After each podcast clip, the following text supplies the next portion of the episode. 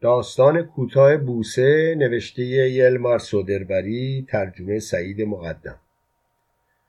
روزی دختری جوان با مرد بسیار جوانی نشسته بودند روی صخره‌ای در دماغه‌ای که در دریا پیشروی کرده بود.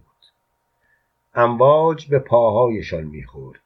آن دو خاموش نشسته بودند و غرق در افکار خیش به غروب خورشید مینگریستند. مرد جوان فکر می کرد چقدر دوست دارد دختر را ببوسد. همانطور که به لبهای دختر نگاه می کرد با خود می گفت این لبها را دقیقا به این منظور آفریدند که بوسیده شوند. طبعا او پیش از این دختران زیباتری را دیده بود و در حقیقت عاشق دختر دیگری بود اما مطمئن بود هرگز قادر نخواهد بود او را ببوسد زیرا او یک رؤیا یک ستاره بود و انسان از ستاره ها کام نمی‌خواهد. پانویس این جمله انسان از ستاره ها کام نمی‌خواهد در متن اصلی به آلمانی آمده و از گوته شاعر آلمانی است. ادامه داستان. دختر جوان فکر می کرد خیلی دوست دارد پسر او را ببوسد تا فرصتی بیابد از دست او حسابی عصبانی شود و نشانش دهد چقدر او را خار می شمارد. در آن صورت برمیخواست و دامنش را محکم دور خود میپیچید نگاهی سرد و اهانت آمیز به او میانداخت و آرام و استوار بی آنکه شتاب بیجایی از خود بروز دهد خرامان از او دور می‌شد اما برای آنکه مرد جوان حدس نزند به چه فکر می کند با صدای آهسته با ملایمت پرسید فکر می کنی بعد از این زندگی زندگی دیگری هم هست؟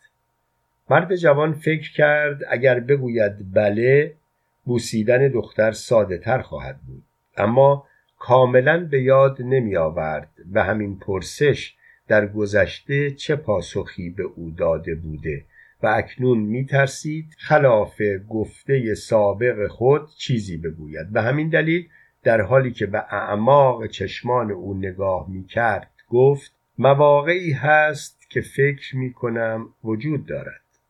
دختر از این جواب بسیار خوشش آمد و فکر کرد به هر حال مویش را دوست دارد و همچنین پیشانیش را اما افسوس که بینیش زشت است. و موقعیت اجتماعی هم ندارد. نهایتش دانش آموزی است که دارد دیپلم می‌گیرد. مرد جوان نمی‌توانست آن نامزدی باشد که دختر بتواند دوستانش را از حسد به خشم آورد. مرد جوان فکر کرد حالا مطمئنا می‌توانم ببوسمش. اما بی نهایت میترسید زیرا تا به حال دختری را از خانواده های سرشناس نبوسیده بود. پدر دختر در بانوجی کمی دورتر از آن دو خوابیده بود و شهردار شهر نیز بود. دختر فکر کرد شاید بهتر باشد وقتی مرا بوسید بزنم تو گوشش. و سپس فکر کرد پس چرا مرا نمی بوسد یعنی من اینقدر زشت و بی جذابیتم و خم شد طرف آب تا تصویر چهره خود را ببیند ولی تصویرش در شتک امواج شکسته بود. رشته افکارش ادامه یافت. می‌دانم وقتی ببوسدم چه احساسی خواهم کرد. او را در حقیقت تنها یک بار بوسیده بودند. سطوانی بعد از رقص در هتل شهر او را بوسیده بود اما آن مرد بوی گند پانچ و سیگار می‌داد. با این همه دختر احساس غرور می کرد که مرد او را بوسیده چون به هر حال طرف ستوان بود. ولی هنوز هم احساس می کرد آن بوسه چندان چیز جالبی نبوده است. وانگهی از او متنفر بود چون بعدها به خواستگاریش نیامد و در حقیقت هیچ توجهی به دختر نکرد. آنها همچنان که غرق در افکار خود آنجا نشسته بودند خورشید پایین رفت و هوا تاریک شد. مرد جوان فکر کرد اگر ببوسمش شاید مخالفت خیلی زیادی نداشته باشد چون با اینکه خورشید غروب کرده و هوا تاریک شده هنوز کنارم نشسته است و دستش را آرام دور گردن او حلقه کرد. دختر ابدا انتظار چنین کاری را نداشت. بلکه فکر کرده بود پسر بدون مقدمه او را میبوسد و او هم سیلی محکمی میخواباند بیخ گوش او و راهش را می‌گیرد و مثل شاهزاد خانم ها خرامان می‌رود. اما اکنون نمی‌دانست چه باید بکند. البته می‌خواست از دست او عصبانی بشود اما در عین حال نمی‌خواست بوسه را از دست بدهد. بدین ترتیب کاملا آرام نشست و آنگاه پسر او را بوسید. احساس بوسه خیلی عجیب تر از آن بود که دختر فکر می کرد. احساس کرد ضعف بر او غلبه کرده و رنگش پریده است و کاملا از یاد برد که می‌خواسته به او سیلی بزند و او فقط دانش آموزی است که تازه می‌خواهد دیپلم بگیرد اما مرد جوان به عبارتی فکر می کرد که در کتاب زندگی ینینان نوشته پزشکی مذهبی خوانده بود انسان میباید مراقب باشد احساس شهوانی بر آغوش زناشوییش غلبه نیابد. با خود فکر می‌کرد وقتی تنها یک بوسه این همه بیداد می‌کند چون این کاری باید خیلی دشوار باشد.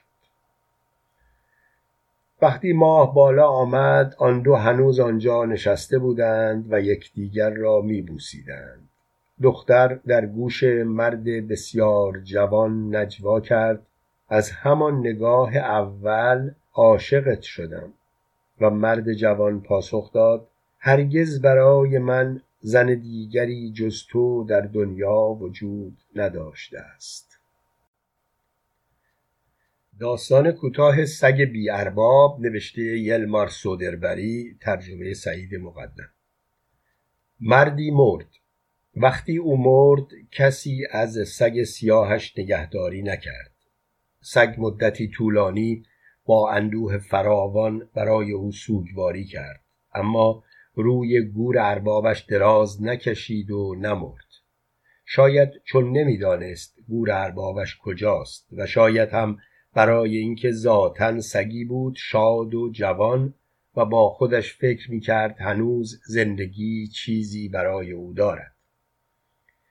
دو نوع سگ وجود دارد. سگی که ارباب دارد و سگی که ارباب ندارد. این دو ظاهرا تفاوت چندانی با هم ندارد.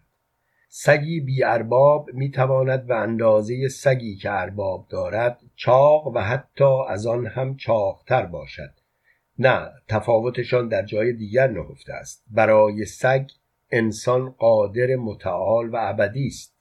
انسان اربابی است برای اطاعت کردن پیروی کردن و وابسته بودن. این به اصطلاح مفهوم زندگی سگ است. البته سگ هر دقیقه از روز و اربابش نمی اندیشد و به پاشته پای او نچسبیده و دنبالش نمی کند. خیر اغلب دنبال کار خودش می دود. به گوشه و کنار خانه ها سرک می کشد با سگهای دیگر آشنایی به هم می رساند. اگر قسمتش باشد استخوانی به دندان می‌گیرد و برای خودش دلمشغولی های فراوانی درست می کند اما به محض اینکه اربابش سوت بزند همه این چیزها سریعتر از شلاق عیسی که رباخاران را از معبد بیرون راند از ذهن سگیش بیرون می رود. زیرا می‌داند یک چیز لازم است و گوشه خانش استخوانش و سگهای دیگر را فراموش می کند و به سوی اربابش می شتابد. سگی که اربابش مرده بود و او علت مرگش را نمی‌دانست و جایی دفن شده بود که او محلش را نمی‌دانست برای اربابش مدتها سوگواری کرد اما چون روزها گذشتند و اتفاقی نیفتاد تا به یاد اربابش بیفتد او را فراموش کرد و حتی چیز بیشتری را نیز از خاطر برد فراموش کرد زمانی بوده است که او تصور می کرده برای سگ غیر ممکن است که بدون ارباب زندگی کند. او چیزی شد که می شود آن را سگی نامید که روزهای بهتری را تجربه کرده. البته به مفهومی درونی زیرا به ظاهر زندگیش همچنان خوب بود. همانطور زندگی می کرد که سگ می تواند زندگی کند. گاه گاهی تکه گوشتی از میدان میدزدید و کتک می‌خورد. روابط عاشقانه داشت و هرگاه خسته می‌شد میخوابید. دوست و دشمن نیز پیدا کرده بود. یک روز سگی را که از او کوچکتر بود گاز جانانه ای می گرفت و روز دیگر سگی قویتر او را بدجوری له و لورده می کرد صبح زود می‌شد او را در مسیر خیابان اربابش که از روی عادت بیشتر وقتش را در آن میگذراند دید که میدود. با چنان قیافهای به سمت جلو میدوید که گویا کار مهمی برای انجام دادن دارد و پوزش را برای سگی که از مقابل میآمد تکان می‌داد. بدون آنکه خودش را برای به جا آوردن آداب آشنایی به دردسر بیاندازد. سپس بر سرعتش میافزود ولی فوری مینشست و با حرارت پشت گوشش را میخاراند. لحظه بعد از جا میجست و از عرض خیابان با شتاب میدوید تا گربه ای هنایی رنگ را در پنجره انباری گیر بیاندازد سپس قیافه ای پرمشغله به خود می‌گرفت و به راهش ادامه می‌داد و در پیچ خیابان غیبش می‌زد. این گونه روزگارش میگذشت و سالها پشت سر هم میگذشتند و او پیر می‌شد بیان که متوجه شود. آن شب شبی بود تاریک و ابری. هوا سرد بود و گاه گاهی رگبار می‌زد.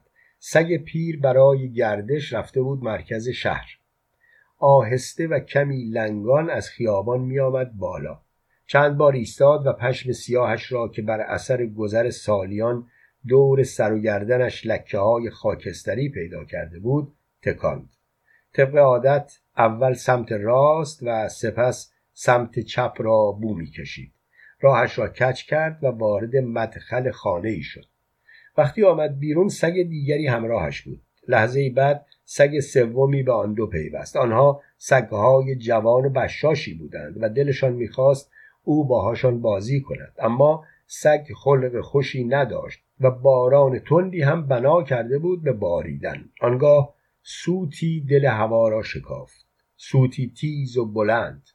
سگ پیر به دو سگ جوان نگاه کرد اما آنها واکنشی نشان ندادند. کسی که سوت می‌زد ارباب هیچ کدامشان نبود.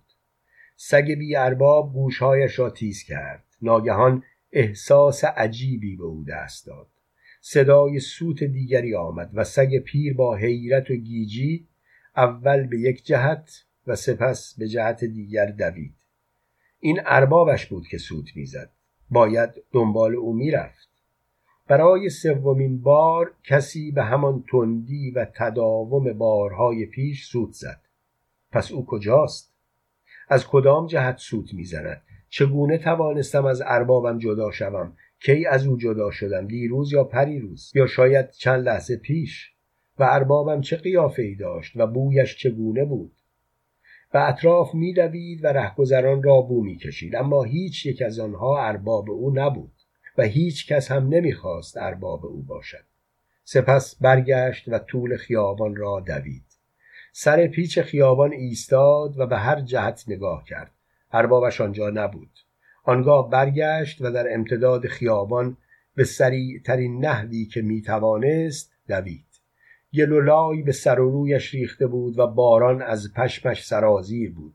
در هر گوشه می ایستاد اما هیچ جا اربابش را نمیافت آنگاه در تقاطع خیابانی نشست روی زمین و سر پشمالویش را به سوی آسمان دراز کرد و زوزه کشید.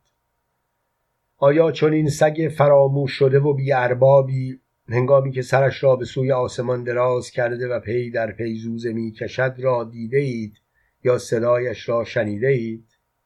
سگهای دیگر دمشان را می‌گذارند لای پایشان و آرام آرام و دزدکی دور می‌شوند زیرا نه می توانند او را آرام کنند و نه از دستشان برای او کمکی ساخته است. داستان کوتاه پالتو پوست نوشته یلمار سودربری نویسنده سوئدی ترجمه سعید مقدم. درباره نویسنده.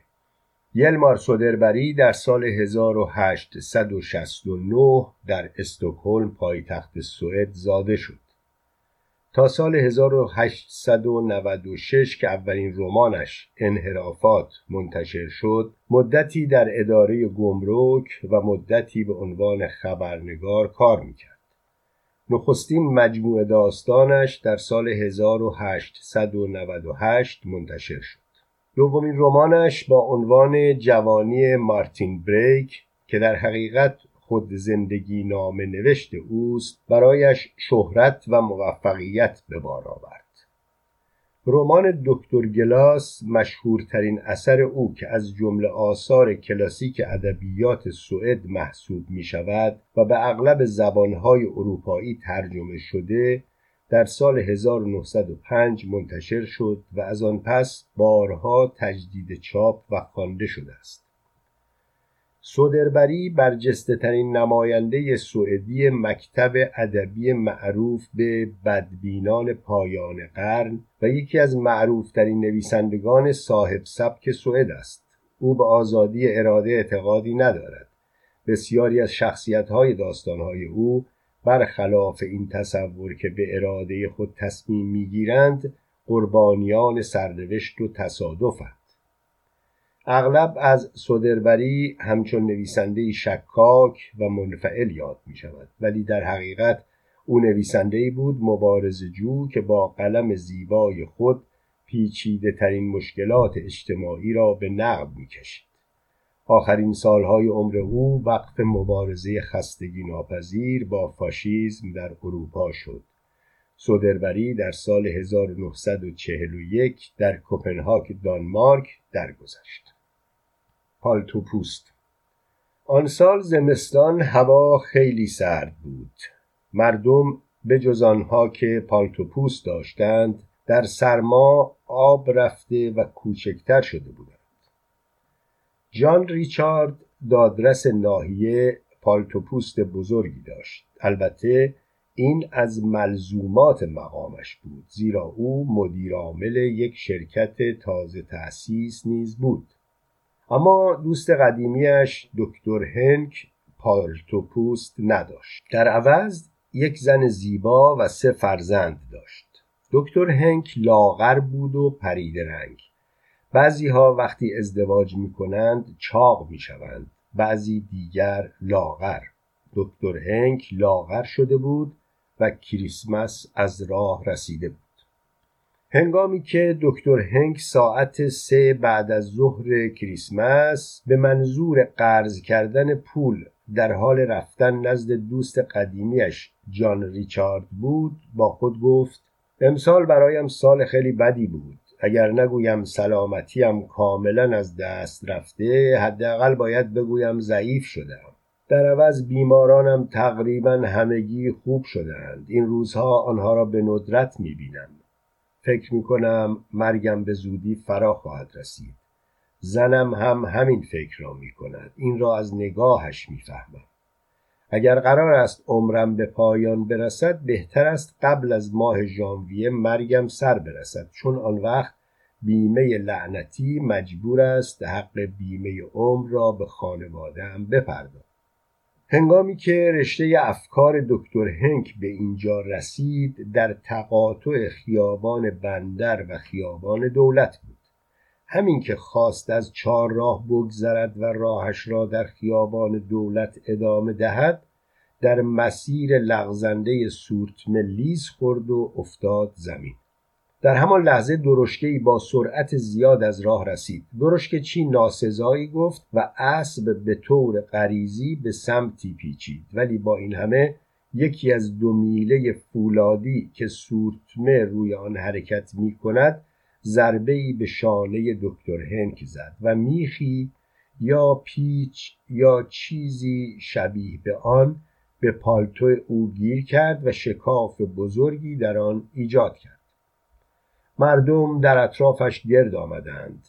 پاسبانی به او کمک کرد تا سر پا بایستد دختر جوانی برف را از رویش پاک کرد.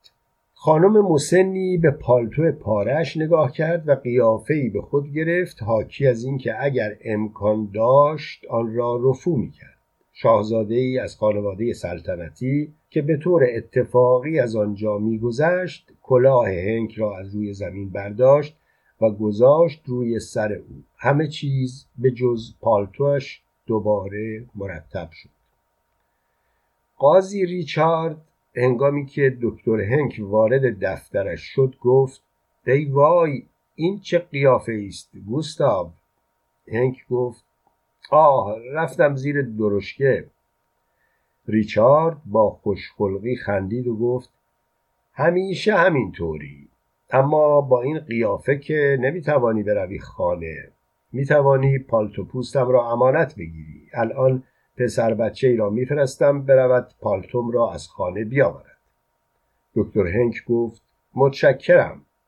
و بعد از آن که صد کرونی را که لازم داشت از او قرض گرفت گفت پس شام منتظرت هستی ریچارد متعهل نبود و معمولا شبهای کریسمس را در خانه خانواده هنک میگذراند. دکتر هنک در راه بازگشت به خانه خلق خوشتر و روحیه بهتری داشت. مدتها بود حالش به این خوبی نبود. با خودش گفت به خاطر پالتو پوست است. اگر عقل داشتم مدتها پیش برای خودم یک پالتو پوست نسیه می خریدم پالتو پوست برایم اعتماد به نفس می آورد و احترامم را میان مردم افزایش می داد. مردم نمی توانند به پزشکی با پالتو پوست همان اجرت ناچیزی را بپردازند که به طبیبی می‌پردازند که پالتو معمولی با جادکمه های فرسوده و پاره تنش است. افسوس که این موضوع قبلا به فکرم نرسیده بود. حالا خیلی دیر است. کمی در باغ شاه قدم زد. هوا دیگر تاریک شده بود و برف بنا کرده بود به باریدن. کسانی که قبلا می شناختندش حالا او را به جا نمی آوردند هنک همچنان با خود می گفت در ضمن کی می داند حالا خیلی دیر است؟ من هنوز خیلی پیر نیستم. شاید در مورد سلامتیم اشتباه می کنم فقط خیلی فقیرم. آه ندارم که با ناله سودا کنم. اما همین چند وقت پیش اوضاع جان ریچارد هم همینطور بود. اخیرا رفتار زنم با من سرد و غیر دوستانه شده. مطمئنم اگر می توانستم بیشتر پول در بیاورم و پالتو پوست بپوشم دوباره عاشقم می‌شد. به نظرم از وقتی جان ریچارد پالتو پوست خریده زنم او را بیشتر دوست دارد. البته وقتی هم دختر جوانی بود کمی دلش پیش او بود. ولی جان هرگز از او خواستگاری نکرد. به او و به دیگران گفته بود تا ده هزار سال دیگر هم جرأت نمی کند ازدواج کند. اما من جرأت کردم. الن دختر فقیری بود و دلش می‌خواست ازدواج کند. فکر نمی کنم او آنقدر عاشقم بود که اگر می‌خواستم می‌توانستم اقوایش کنم. اما به هر حال من که نمی‌خواستم. چگونه می‌توانستم چنین عشقی را به ذهنم راه دهم؟ از وقتی شانزده ساله بودم و اپرای فاست را دیدم چنین عشقی را نپذیرفتم. در این حال مطمئن بودم کمی بعد از ازدواج حتما می‌تواند مرا دوست بدارد. هنک قبل از رفتن به خانه چند کار دیگر داشت که باید انجام می‌داد. وقتی با دستان پر پاکت به خانه رسید ساعت پنج و نیم بود. شانه چپش خیلی درد می‌کرد وگرنه غیر از پالتو پوست چیزی وجود نداشت که او را به یاد بدبیاری بعد از ظهرش میاندازد دکتر هنک با خود گفت جالب است ببینم وقتی زنم متوجه شود پالتو پوست پوشیدم چه واکنشی نشان می‌دهد. راهرو خانه کاملا تاریک چراغ را جز مواقع پذیرش بیماران روشن نمی دکتر هنک فکر کرد می توانم صدایش را از اتاق پذیرایی بشنوم. مثل پرنده کوچکی زبر و زرنگ است. مزهک است اما هنوز هم وقتی صدای پای او را در اتاق پهلویی میشنوم در قلبم احساس شادی می کنم. حدس دکتر هنک درست بود که وقتی پالتو پوست به تن دارد زنش او را با عاطفه و محبت بیشتری از گذشته میپذیرد. زنش در تاریکترین گوشه راهرو کنار او خزید و با ناز دستانش را دور گردن او حلقه کرد و گرم و با احساس او را بوسید. سپس سرش را میان یقه پالتو پوست او فرو کرد و نجوا کنان گفت گوستاو هنوز نیامده. دکتر در حالی که با دو دستش موهای او را نوازش می کرد با صدای نسبتا لرزانی گفت چرا؟ آمده. آتش بخاری اتاق کار دکتر هنگ شعله ور بود. روی میز ظرف آب و بطر ویسکی قرار داشت. قاضی ریچارد ولو شده بود روی صندلی راحتی چرمی و سیگار می‌کشید. دکتر هنگ گوشه مبل قوز کرده بود. در اتاق پذیرایی باز بود. خانم هنگ و بچه ها داشتند شمهای کاج کریسمس را روشن می کردند. سر میز شام همه ساکت بودند. فقط بچه ها سر صدا می کردند تند تند حرف می زدند و خوش بودند. ریچارد گفت پیرمرد چیزی نمی‌گویی. شاید نشسته ای و به پالتو پارت فکر می کنی هنک گفت نه بیشتر به پالتو پوست تو فکر می کنم پیش از آن که ادامه دهد چند دقیقه سکوت برقرار شد. به چیز دیگری هم فکر می کنم نشستم و دارم فکر می کنم این آخرین کریسمس است که با هم جشن می گیریم من خودم پزشکم و می‌دانم روزهای زیادی از زندگیم باقی نمانده. حالا کاملا مطمئنم. به این جهت می‌خواهم از تو به خاطر مهربانی و محبتی که این اواخر به من و زنم کرده ای تشکر کنم. ریچارد نگاهش را برگرداند و منمن کنان گفت اوه نه اشتباه می‌کنی. هنگ پاسخ داد.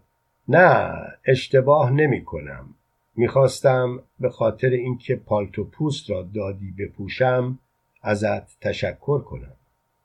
پالتو پوستت آخرین لحظات شادی را به من بخشید که هرگز در زندگیم احساس نکرده